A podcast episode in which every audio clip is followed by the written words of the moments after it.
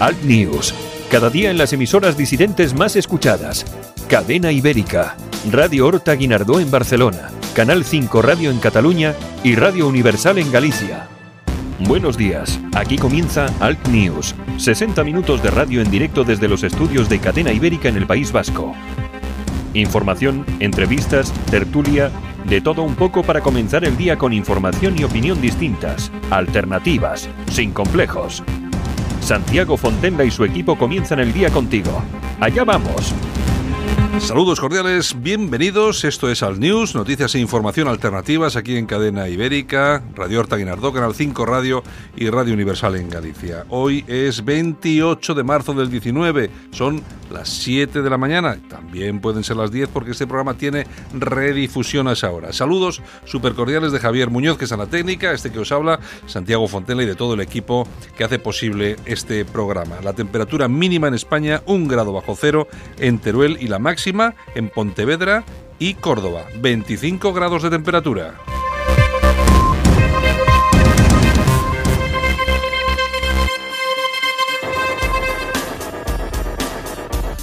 Y las primeras ediciones de los principales periódicos que han llegado hasta aquí, a nuestra redacción, tienen estos titulares. En el país, May ofrece su dimisión para salvar el plan del Brexit. Madrid empuja al cierre a 10.000 pisos turísticos. El PSOE promete una renta mínima y más impuestos a los ricos. Competencia multa a 15 firmas por repartirse mil millones en obra pública. Casado ofrece a Rivera que sea su ministro de Exteriores en una coalición.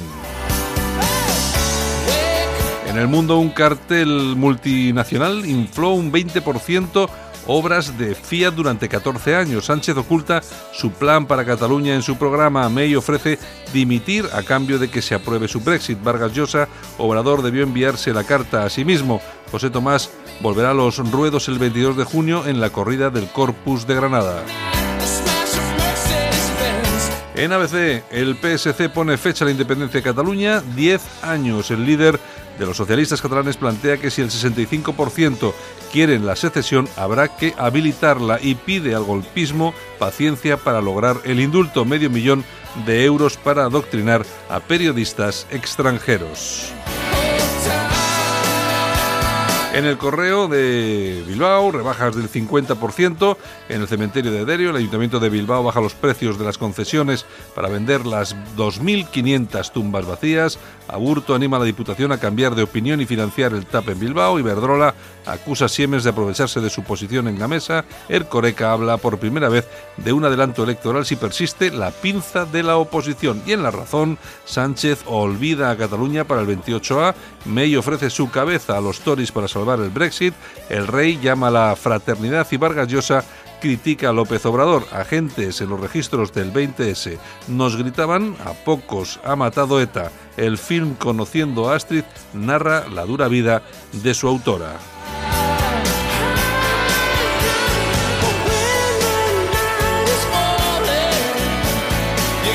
Vamos allá con el programa, vamos a ir con los titulares de la prensa en Internet, con Yolanda Cauceiro, luego vamos a ir con Armando Robles, vamos a comentar toda la actualidad política, tendremos esos minutos para la efemérides y así completaremos estos 60 minutos de radio con los que amanece Cadena Ibérica. Vamos con ello, buenos días, bienvenidos y gracias por elegirnos. Alt News, cada día en las emisoras disidentes más escuchadas. Cadena Ibérica, Radio Horta Guinardó en Barcelona, Canal 5 Radio en Cataluña y Radio Universal en Galicia.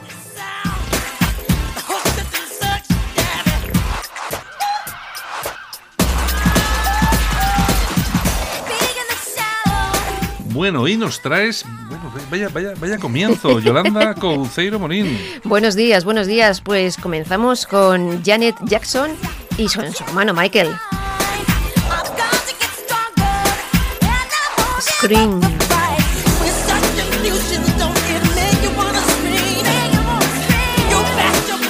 Un vídeo, yo creo que es espectacular. Es eh. muy bueno, es muy bueno. Porque La verdad es- que son genios los dos, ¿eh? Porque hoy tenemos aquí puesto el. Hoy no es la música, sino que es un vídeo lo que tenemos colocado aquí en el estudio. Y la verdad es que es uno de esos espectáculos, bueno, como todos los de Michael Jackson. Sí, sí, sí. sí. Bueno, Janet Jackson, ¿qué pasa con ella? ¿Sigue- Bueno, es la, es la, la hermana peque de, de Michael Jackson. Eh, en los eh, 80, bueno, empezó a ser un, un ídolo, un icono del rhythm and blues y, y del pop. Está considerada por Forbes como una de las mujeres más ricas del mundo en el mundo del espectáculo. Ajá. Eh, se casó en el 2012 con un catarí multimillonario. Tuvo un hijo, se separó y bueno, sigue, sigue trabajando.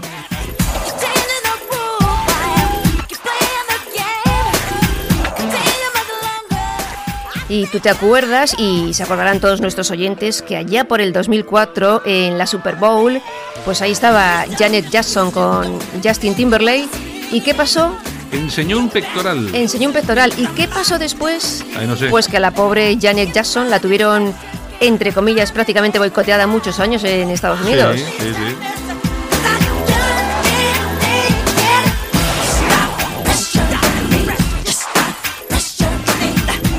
Bueno, la sociedad americana que sigue siendo muy puritana. Bueno, y, y, algunos decían que a Justin Timberlake eh, le, le nominaron al Oscar y a ella pues la boicotearon. y, eh, pero además es que lo, lo bueno del tema es que no se vio nada. Bueno, algo sí, pero no, bueno. no, porque llevaba tapado, Imaginación al poder. ya llevaba tapado el. Para los este. americanos se vio demasiado. Bueno, bueno, bueno. Pues nada, estábamos aquí disfrutando del famoso vídeo. Scream. Bueno, pues vamos con los titulares de la prensa en internet, ¿de acuerdo? Vale. Venga, vamos allá.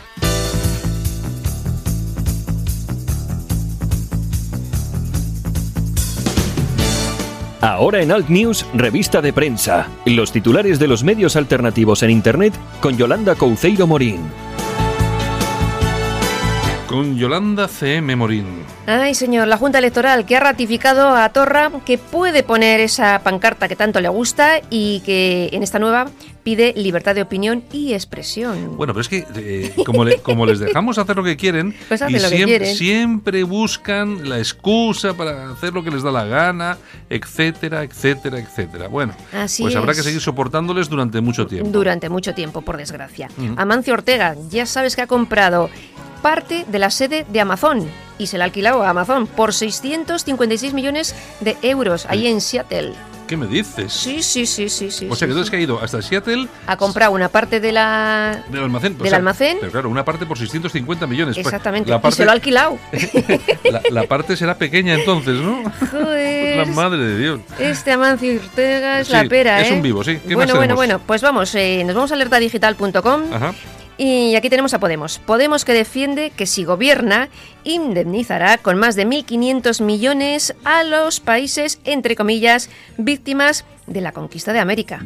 eso Lo ha dicho aquí la Yone Belarra esta... Eh, eh, Chorradas. Sí, esto sigue exactamente con la gente, con las cosas que preocupan a la gente, dicen. El PP ha salido Suárez y Llana y ha dicho que bueno que España tiene que sentirse muy orgullosa. Hombre, pues claro que sí, porque es que todo esto es la, vamos a ver, es la famosa leyenda negra. Seguramente que los más jóvenes que Los nos escuchan útiles. no han oído hablar mucho de la leyenda negra, pero la leyenda negra es eso, una leyenda negra que se que ha caído sobre España, que la han eh, la han puesto en marcha quienes la han puesto en marcha, que son todos los enemigos tradicionales de España en, en Europa y en el mundo, y al final hemos tenido que cargar con una serie de cuestiones que son absolutamente falsas. Así es. Hay un, hay un, fíjate que había un, te lo diré, hay un, bueno, un vídeo, es que no me salía la palabra. Había un vídeo en, en internet que yo no sé, lo he visto en algún Twitter, pero eh, de un profesor mexicano. Bueno, yo no sé si era un vídeo en, de, en Twitter o si era un estaba en WhatsApp, no, no lo sé exactamente, pero bueno, era un vídeo sobre un profesor mexicano que explicaba un poco el tema este de la, de la, de la De conquista. la conquista de América. Claro, la conquista de América. Entonces decía, vamos a ver, conquistados hemos sido conquistados todos. Y desde luego, lo de, lo de España aquí no fue como, como lo cuentan. Y se lo dice un mexicano. Y lo dice ¿eh? un mexicano. Eso lo dice un mexicano. Exactamente. En fin, ¿qué es lo que, qué es lo que hay? Cosas de los podemitas. Pues sí. Nos vamos a ramblalibre.com. Muy bien. Bueno, pues aquí tenemos a Max de Vos. Eh, tras las informaciones de Rambla Libre, resulta que Ricardo Garrudo salta de la lista del Congreso de Vox de Cantabria. Le sustituye. Emiliano del Valle, que fue consejero de presidencia con el PP eh, del 95 al 99. Todo el PP ahí. Y qué casualidad que durante ese tiempo Pues eh, Garrudo tuvo ayudas para su empresa, esta Welder, de entre 500.000 y 1.200.000 euros. Eso lo dice Rambla Libre. Eso lo dice Rambla Libre. O sea que se ha caído. ¡Ay, Garrudo! Eso se ha caído. Bueno, es que claro, al final ya. Mira, oye, por cierto, que Aznar ha saltado a campaña electoral. Qué bueno es Aznar. Bueno, a la, a la pre-campaña electoral y ha dicho cosas como, como estas. Vamos a escucharlo. Y a mí, mirándome a la cara, nadie me habla de una derecha cobarde ni una derechita cobarde porque no me lo aguanta en la mirada. A mí no me lo aguanta. Bueno, Tiene Y a razón. mí, mirándome a la cara, nadie me habla de una derecha cobarde ni una derechita cobarde porque no me lo aguanta en la mirada.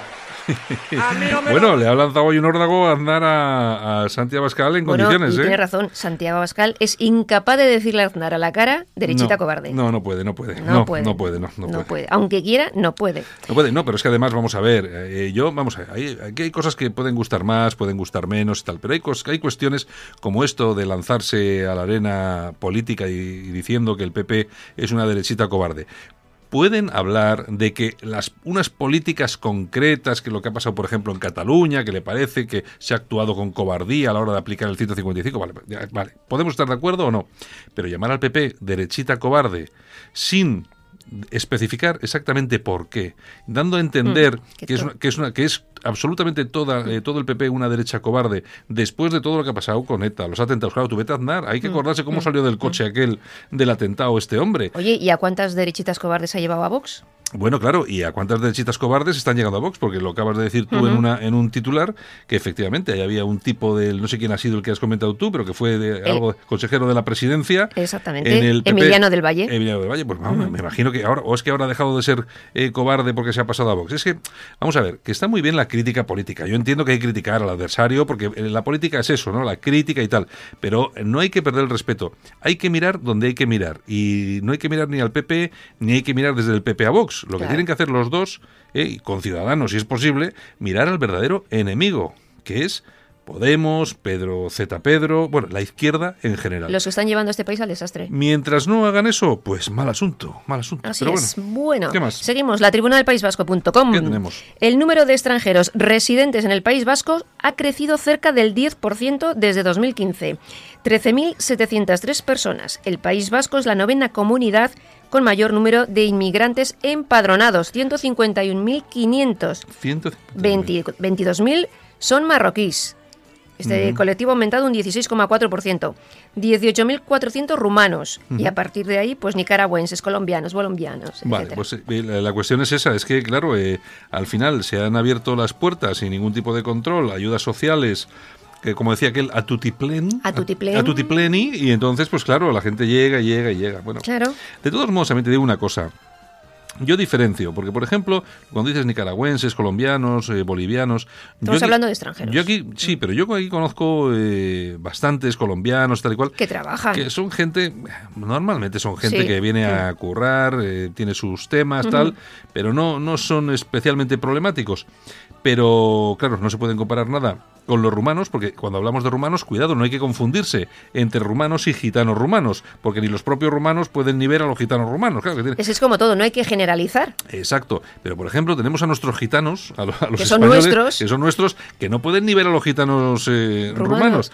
Claro, y luego ya hablamos de los marroquíes y todo ese tipo de cosas, porque nadie niega que una parte de esos pues vendrán a trabajar y harán sus cosas Y sus- otros no vendrán a trabajar. y sus kebab y sus rollos. Yo no digo que no, pero que hay una alarma social muy importante en relación Pues, con este colectivo. A ver la Aila. A verla, Aila. No mentimos. Bueno, seguimos. Casoaislado.com. Muy bien, yo estoy La- tomando, estoy tomando cafecito. Se ¿eh? nota. La realidad del Islam. Un imán explica en Milán cómo y cuándo pegar a una mujer. Pero así tal cual, o sea, cómo pegarla. Exacto. El Islam Relief eh, organiza la Feria de la Esperanza, donde se dan cita todo tipo de islamistas. Y bueno, uno de los invitados era Al-Mutawa, imán, imán de Milán, que aseguraba que a la mujer no se le debe de pegar con grandes bastones, sino con mano ligera para hacerle comprender quien manda. Y, este, y este señor se denomina experto en mediación familiar. no te lo pierdas. no te lo pierdas. Y tenemos a Lorenzo Vidino, director del programa de investigación sobre extremismo de la George Washington University, que advierte del peligro de la presencia del Islam radical en Europa. Bueno, pues cada vez son más voces las que alertan de qué es lo que está pasando y, por supuesto, ellos mismos se definen. No hace falta, no hace falta decir absolutamente nada. Él mismo ha dicho todo. Él ha alargado por esa boquita. Ahora, claro, la cuestión es que, vamos a ver, eh, si eh, estos imanes eh, son los que dicen estas cosas, eh, son los que dicen cómo hay que pegar a la mujer, porque claro, lo dice... Lo dice un imán. no, y lo dice el Corán. Y lo dice el Corán. El Corán dice que un hombre, bueno, un hombre, un marido puede pegar a su mujer. Efectivamente. Entonces, pero claro, es que es, un, es, que es una ideología, está ahí, es que tampoco nos extraña demasiado. Bueno, es una ideología te, Pero bueno, que si dices esto puede ser islamofobia. Bueno, ya te digo. En fin, bueno, pues si quieres seguimos. Yo no sé, yo no sé si en la Biblia en la Biblia dirá eh, a los católicos, eh, si, tú eres el marido, puedes pegar a tu mujer.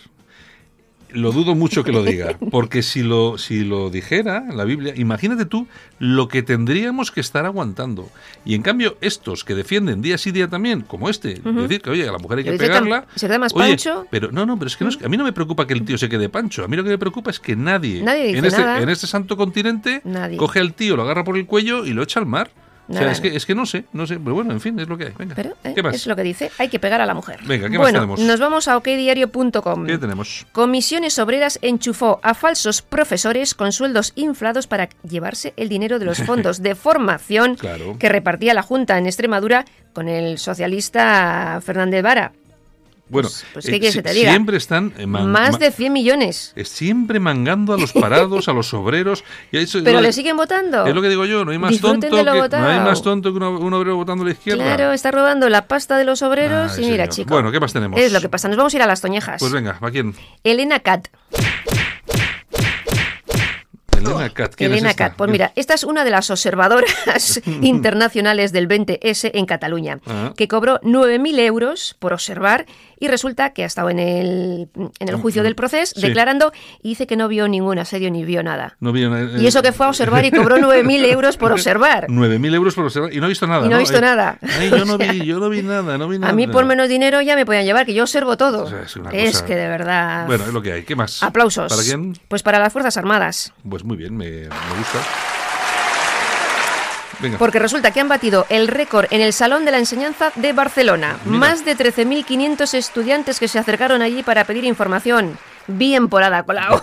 sí, otro cierto. Oye, pero tú fíjate cómo está la cosa. Eh, baten récords en Barcelona con el tema de los militares, los chavales a ir a verlo. En Se bate el portaaviones. El, récord con el portaaviones eh, Juan Carlos I en Guecho. Al final, bueno, eh, al final parece ser que, no sé, por lo menos una porción importante de, gente va entrando en razón. Claro, tanto insistir, no vayas, no vayas, no vayas, no vengas, no vengas, no vengas, pues al final la gente... Sí, ya te digo yo, yo, mira, cuanto más vote el, el Partido Socialista en contra de estas cosas, mejor, mejor Mejor porque va más gente. Esto es como cuando le dices a un niño, niño, deja la pelota, no juegues al balón, y el niño va y juega más al balón. Pues lo mismo. Bueno, Yolanda. Bueno, pues nada, pues a lo dicho, pues mañana más. Pues venga, mañana más y mejor. Hasta mañana. Hasta mañana. Solo para los valientes que quieren un medio de comunicación alejado de lo políticamente correcto y de la realidad cocinada por los grandes medios de comunicación. Alt News. Somos diferentes. Somos alternativos. Con Santiago Fontenla. Alt News cada día en las emisoras disidentes más escuchadas. Cadena Ibérica, Radio Horta Guinardó en Barcelona, Canal 5 Radio en Cataluña y Radio Universal en Galicia.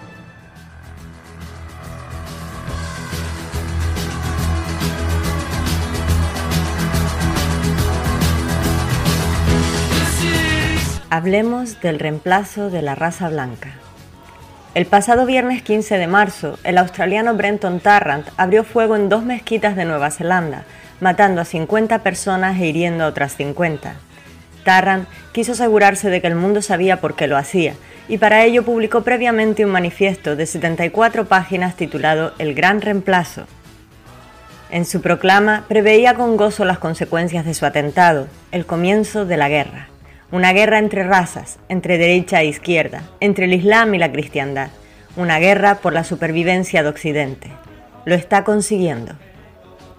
Describió cómo los progresistas usarían el ataque para pelear nuevamente contra la libertad de posesión de armas y así ha sido. El gobierno neozelandés ha prometido severas reformas en la ley de regulación de armas del país, que se harán públicas en los próximos días, a la par que multitud de políticos de la izquierda estadounidense han reclamado lo mismo para su país.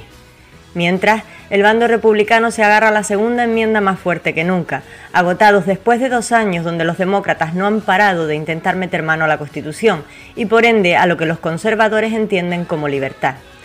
Esto también lo presumía Tarran en su manifiesto, cuando se autopreguntaba si su ataque no provocaría que se exigiera la prohibición de armas en Estados Unidos, autorrespondiéndose, cito, sí, ese ha sido el plan desde el principio. Dijisteis que lucharíais para proteger vuestros derechos y vuestra constitución. Bueno, pronto llegará el momento. Fin de la cita. Pero sin duda, la clave de todo lo que se está cumpliendo de su manifiesto lo tenemos en Turquía, a la que acusa de ser una fuerza enemiga a la que hay que expulsar de Europa para recuperar Constantinopla, lanzando una amenaza a todos los turcos. Cito, regresad a vuestras propias tierras ahora que aún podéis. Fin de la cita. Siendo más específico aún con Erdogan, a quien le dedica unas palabras que temo sean la causa real de la deriva personal que ha tomado este asunto. Cito, Erdogan, el líder de uno de los enemigos más antiguos de nuestro pueblo y del grupo islámico más grande de Europa. Este señor de la guerra debe sangrar por última vez mientras visita a sus soldados étnicos que actualmente ocupan Europa. Su muerte también abrirá una brecha entre los invasores turcos que actualmente ocupan nuestras tierras y los europeos étnicos, mientras que al mismo tiempo debilitará a los turcos que permanecen en la región, eliminando a uno de los principales enemigos de Rusia y desestabilizando y fracturando la OTAN. Fin de la cita. Así, la reacción del turco, cuyo liderazgo flaquea debido a la grave crisis económica que atraviesa el país y con las elecciones a escasos días de celebrarse, no se ha hecho esperar, mostrando su cara más miserable y mezquina al utilizar partes del vídeo de la matanza que el terrorista emitió en directo para hacer campaña, alimentando la sed de venganza de sus compatriotas tanto dentro como fuera de casa. El mismo vídeo que ha sido censurado en nuestros países hasta el punto de que se está castigando su posesión con penas de hasta 10 años de prisión y de hasta 15 años el hecho de compartirlo. Y de pronto, el lunes, de forma casual e inesperada, en un nuevo caso aislado, era un turco el que abría fuego en un tranvía holandés, cobrándose la vida de tres personas y dejando otras siete heridas. Pero repito, esto no tiene nada que ver con la campaña electoral del turco, donde por cierto también se leyeron las partes del manifiesto relativas a Turquía, dedicando Erdogan unas palabras a Australia y a Nueva Zelanda, haciendo referencia a la batalla de Galípoli en la Primera Guerra Mundial, que cualquier país con un par habría interpretado como una amenaza a su pueblo. No así Australia, quien las ha calificado de muy ofensivas. Dejo a vuestro parecer juzgarlo citándolas. Vuestros abuelos vinieron aquí y regresaron en ataúdes. No dudéis que os enviaremos de vuelta de la misma forma que a vuestros abuelos. Por toda respuesta, el primer ministro australiano Scott Morrison planea convocar al embajador turco a una reunión. Sin embargo, hay quienes todavía piensan que el débil es Erdogan.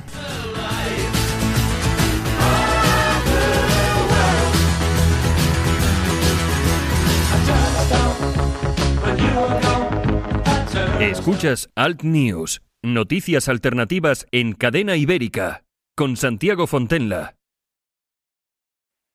En Alt News, La Ratonera, un espacio de análisis de la actualidad con Armando Robles y Santiago Fontenla. Críticos, ácidos, alternativos, otra lectura políticamente incorrecta de lo que sucede en España, Europa y el mundo, y no nos cuentan. Don Armando Robles, buenos días. Buenos días, Santiago, ¿qué tal? Aquí estamos, como cada día, expectantes a las encuestas, a todo lo que está pasando. Oye, ¿me dejas que te cuente una anécdota con mucha gracia? Cuéntame, cuéntame. Es que ayer vi a un amigo, bueno, amigo, sí, un conocido novillero, bueno, novillero, toreó a dos vaquillas, malamente toreadas, y el hombre me dio, me dio, la verdad es que me dio alegría verlo, hacía mucho tiempo que no lo... Y el hombre estaba muy ofendido, Dice, hombre, ahora que en este país, que en las listas se cotiza más ser torero que tener un título de Harvard, el hombre estaba ofendido porque ningún partido se había dirigido para, para incluirlo en la lista. Así que si nos está escuchando algún dirigente del PP o de Vox, que son los que están apostando más por la España, hombre, que se acuerden de mi amigo de Málaga, que si quieren le doy los datos que le encanta. Le da igual en cualquiera de las dos listas, incluso tampoco le haría asco ir en la de Podemos. ¿eh? El caso es ser diputado. Si, si, es, si, hay sueldo, da igual. Llevar el traje de lucha al Congreso y demás. Pero si es verdad, en un país donde ser torero se cotiza ya más para ir en una lista que tener un título de Harvard, o de la Unión. Pues el hombre estaba, estaba ofendido y con razón, Santiago. Bueno, bueno, me, me parece, me parece lógico, visto lo visto. Oye, eh, Armando, encuesta de Metroscopia. Pues sí, para 20 minutos y, mm. y, una vez más, Oye, pues, pinta, hace confirmar lo que lo que venimos anunciando en este medio, la crónica de un desastre que, que espero que no se consume, que obre el milagro y no se consume el 28 de abril. El PSOE sigue una línea ascendente, 124 diputados, me parece una burrada. Una burrada. Pero claro, a esa burrada contribuye mucho la derecha y luego explicaremos por qué.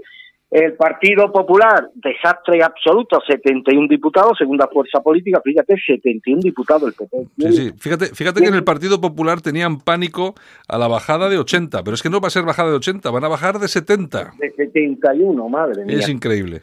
Ciudadanos tercera fuerza política, con creo que fueron, no lo tengo aquí los datos a mano, 54 diputados, bueno, más o menos mantiene el tipo. Sí.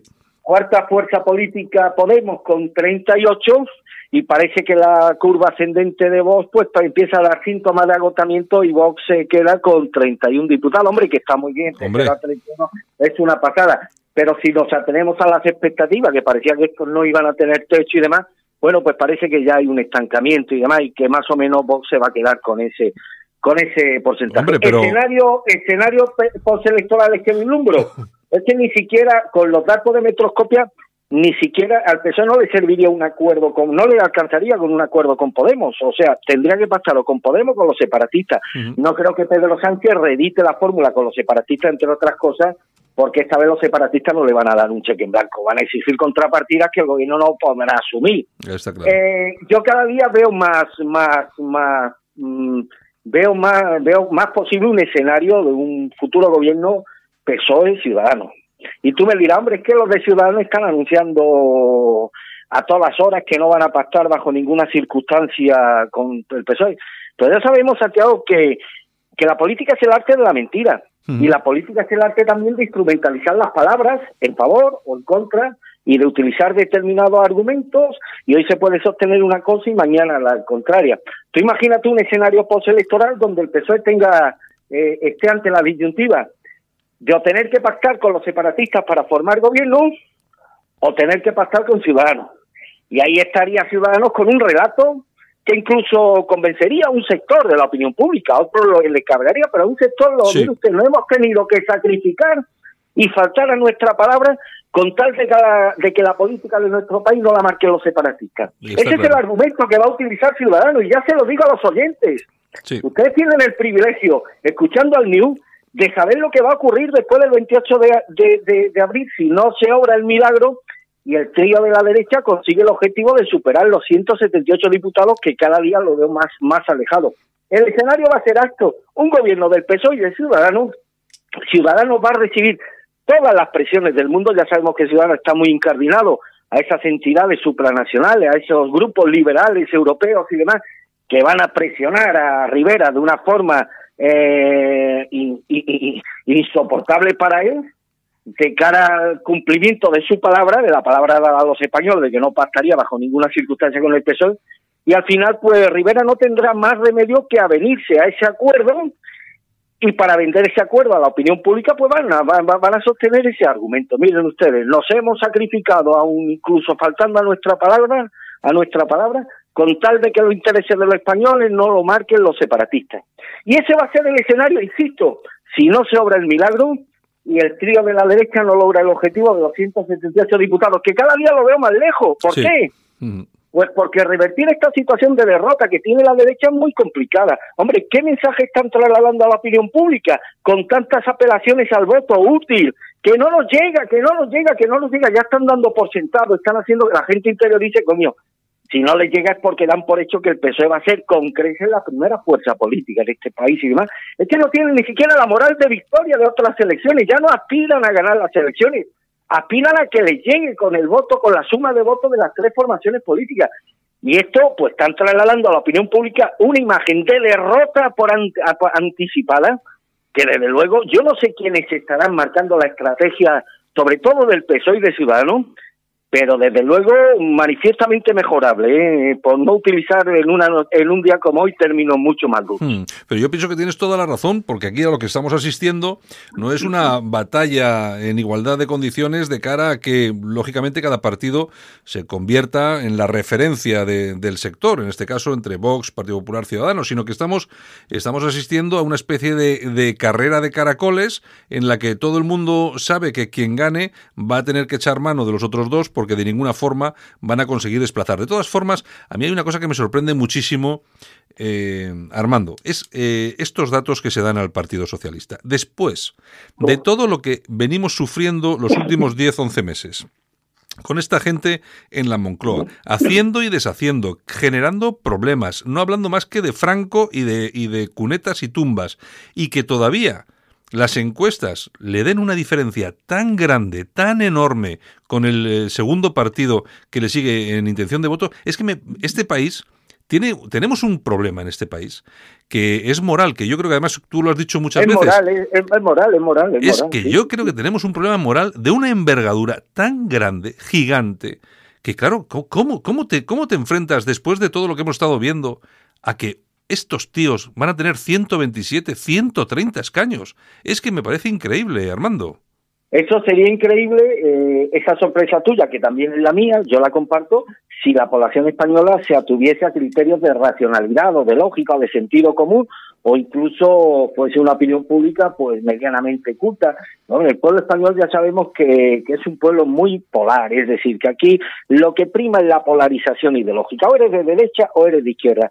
Y a un tío de izquierda, con tal de que no gobierne la derecha, tú le puedes poner sobre la mesa todos los argumentos que has puesto y mucho más, que le da soberano, le da exactamente igual el desastre al que pueda conducir Pedro Sánchez a la nación. De hecho, no escarmentaron con la crisis de Zapatero, no escarmentaron con la crisis de Felipe González, y siguen R que R apostando por las mismas fórmulas políticas que en dos ocasiones han llevado a España a la ruina, con tal de que no se cumpla el objetivo de que venza la, la derecha. Y ese voto visceral eh, que sale de las tripas más que de la, del cerebro, pues la izquierda lo sabe manejar instrumentalizar muy bien. Y a esta gente le da igual, ocurra lo que ocurra en este país, aunque se dibuje un escenario apocalíptico en lo económico. Aunque ayer Iseca dijera que si, fíjate qué cosa más increíble, ¿eh? Que si el pueblo catalán, que si los independentistas alcanzaran el sesenta y pico por ciento de la población catalana, pues sería cuestión de plantearse el darle la independencia.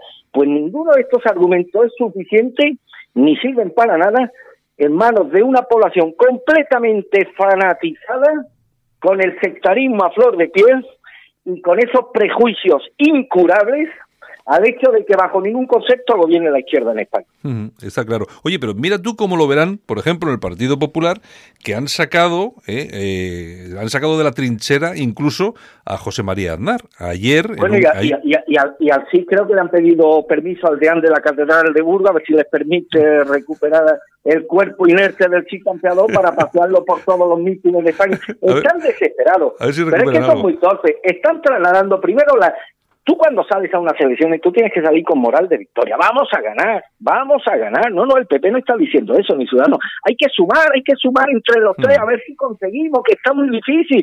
No vote usted en Cuenca este partido, por eso son votos que están dando por hecho que el PSOE va a ser con mucha diferencia la primera fuerza política. Y que entre los tres partidos ellos mismos están vendiendo que es que como siga así esto no nos va a llegar, a los tres no nos va a llegar, o sea que están asumiendo la moral de derrota desde el primer día. Así no se puede afrontar unas elecciones eh, generales con voluntad de éxito, pues están trasladando a la opinión pública el fracaso pues como como como como como primera como como primera seña como primera eh, seña comunicativa. Pues, y revertir esta situación de aquí a las elecciones me temo que va a ser casi imposible ¿eh, Santiago no ni, ni con Aznar. Ayer eh, Aznar en ese mitin en Valencia decía dos cosas muy importantes. Por un lado echaba un pulso a Vox y decía a mí mirándome a la cara nadie me habla de una derechita cobarde porque no me aguanta la mirada lógicamente refiriéndose refiriéndose a Santiago y además eh, ahí Aznar tiene toda la razón. Y por otro lado, Dijo otra frase que es para enmarcarla. Hago una llamada desde mi autoridad moral, mi historia, la que se me reconozca desde mis años y mi experiencia como presidente. Apelo a la responsabilidad del votante de centro derecha para que vote al PP y nada más que al PP. Estos están desesperados, Armando. Completamente, porque no le llega, no le llega, entre los tres no le llega. Y esto, pues, están dibujando un escenario ya de, derrota y dan por anticipada que, que, que no están sumando, que no y además el PSOE tiene que estar encantado.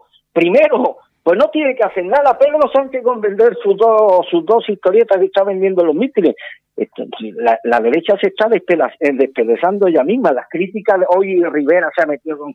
Ayer le ofreció este Ministerio de Exterior y luego Rivera de, la universidad. le ofreció el Ministerio de Universidades, que si la derechita cobarde, que si no me mira a los ojos. Es un espectáculo dantesco el que está dando la derecha. Están enfrentados entre ellos. Y el PSOE, pues con el camino expedito, para volver a, bueno, pues para conseguir algo que hace un año hubiera sido impensable.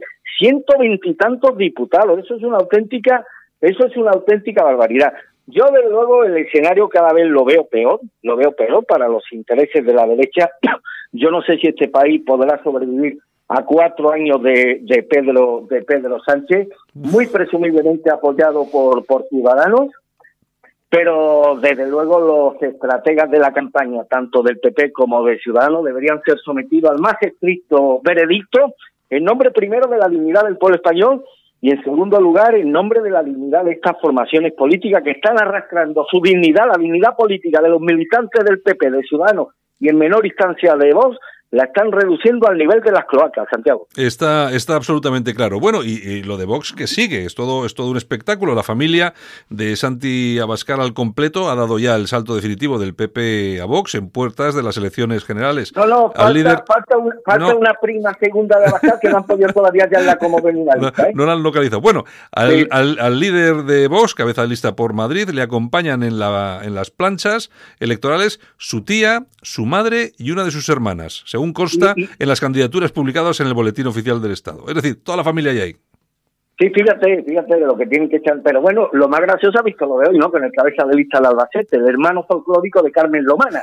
que Carmen Lomana ha dicho. Carmen Lomana ayer, ayer, dice, hombre, yo no iba a votar a vos, pero sabiendo que era mi hermano, lo voto menos, hombre, pero vamos a ver. ¿Con qué autoridad moral usted le va a pedir el voto a los albaceteños? No sé cómo se llama, señor Lomana si ni su propia hermana, que es la que mejor lo conoce. ¿Cómo será usted para que su propia hermana diga esto? Que es la, la que mejor lo conoce en este mundo, diga que no lo va a votar. Pero ¿con qué autoridad moral se busca a los barrios de Albacete a pedir el voto, señor Lobana? Es que todo, de verdad, es, es un espectáculo existente. Ya lo de los toreros, y lo de esto. O sea, pone, antes yo me acuerdo que se ponía los intereses de la, nación en las mejores manos, lo que decía José Antonio, los mejores al poder, los mejores en cargo de responsabilidad, lo que hace cualquier empresa privada, no, no.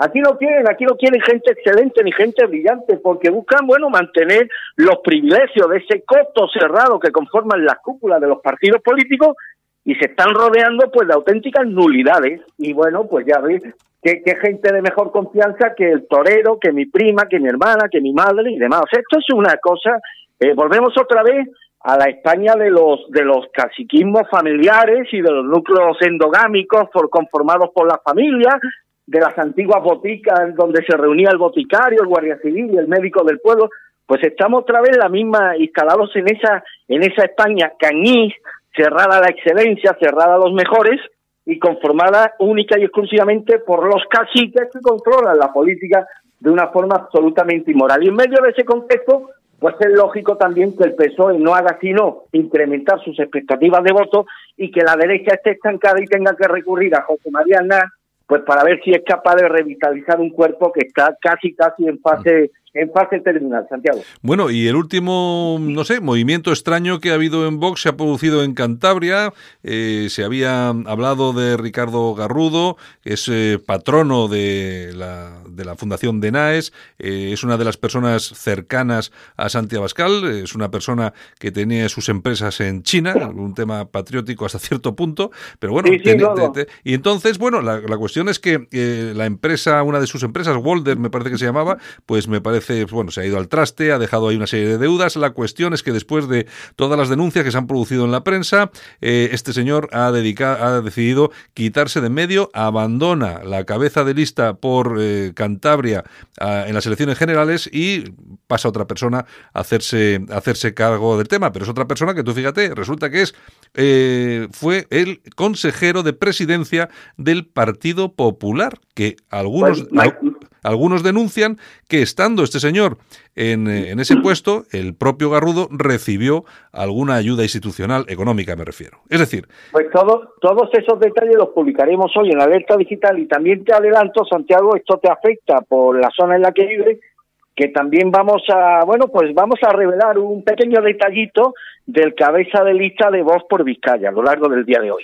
El, bueno, el cabeza de lista es, es, una, es una mujer la cabeza de lista, no lo tenía. Bueno, pues vamos vamos a revelar un detallito de uno de los candidatos de voz por, ah, ah, por Vizcaya, ah. que sin, sin, duda te interesará conocerlo, Santiago. Ah, bueno, bueno, estaré, estaré, estaré atento entonces. Pero mira, esta es la dudosa moralidad de esta gente. Esto reduce la Hoy me decía, hoy discutía yo con la, ayer, perdón, discutía con Laureano Benítez, que es un colaborador de Alerta Digital, mm. un hombre muy católico, muy moralista, y me decía, es que vos es el único partido que está defendiendo las esencias morales. Digo, hombre, Laureano, si tú reduces el tema moral a la cuestión del matrimonio entre personas del mismo sexo, que por cierto, el, el PP llevó ese tema al constitucional y el constitucional dijo, no, no, esta